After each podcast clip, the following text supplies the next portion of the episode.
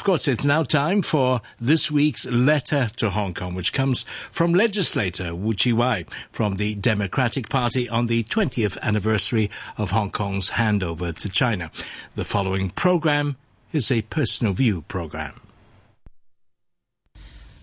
To the people of Hong Kong, as the 20th anniversary of Hong Kong's handover approaches, we can't help but ask ourselves whether we are genuinely celebrating this occasion is the principles of one country, two system truly being honored? The answer will be apparent to those who experience it firsthand, since it is easy to tell if the water you have been drinking every day has turned warm or cold. When President Xi met CY Leung in Beijing back in December 2015, he stressed how the central government is determined to uphold its commitment to the one country, two system principle by making sure the principle itself will not change and that it is implemented in Hong Kong correctly without distortion.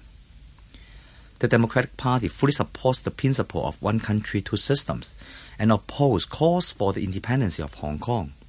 We believe independence is not the way out for our city. However, it is important to note that over the years, the principle has been found distorted. The promises of Hong Kong people administrating Hong Kong and a high degree of autonomy are on the verge of being broken as a result of the increased interference of the central government. Subsequently, people's confidence in one country, two systems has decreased over the years, as shown by the opinion poll carried out by the University of Hong Kong since 1993. 64% respondents were confident in the principle back in July 1997, while 18.7% were not. Fast forward it to today, and only 52.4% express such confidence, while 43.4% declare they have lost their same confidence.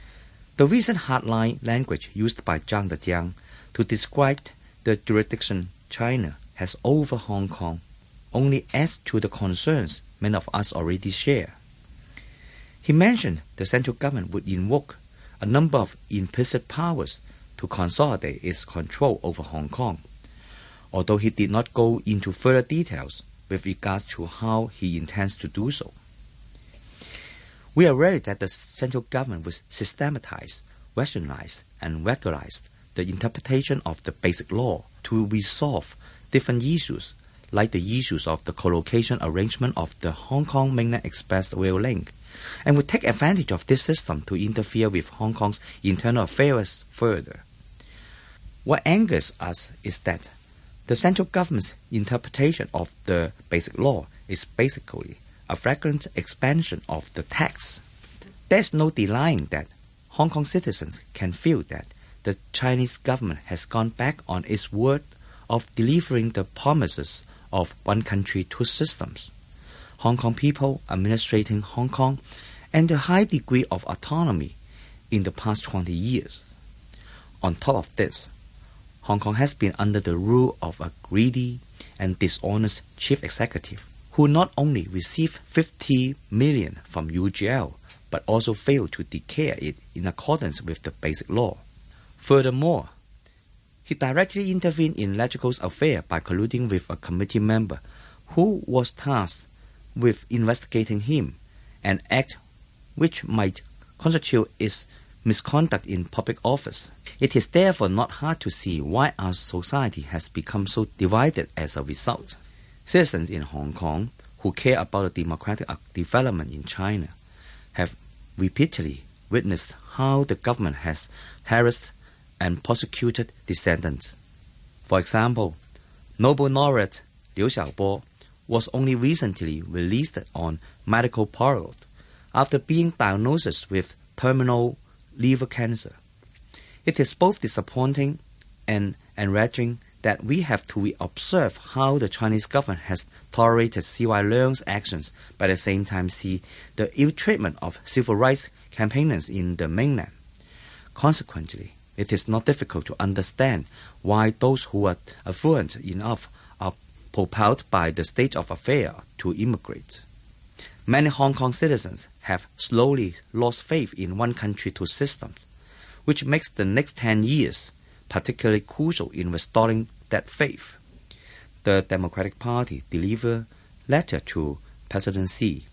In the letter, we urge the central government to fully implement the principle of one country, two systems, which was agreed upon from the beginning.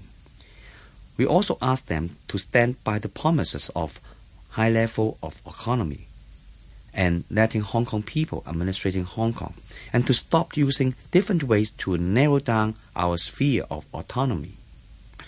The Democratic Party also asked the central government to understand that the political system currently in place is what fuels the diverse society we have now. Thus, there is an urgent need to restart the process of political reform so that representatives of our city can be elected by universal suffrage. Only this would provide a way out from the predicament Hong Kong is in at the moment. Yours faithfully, Chi Wai.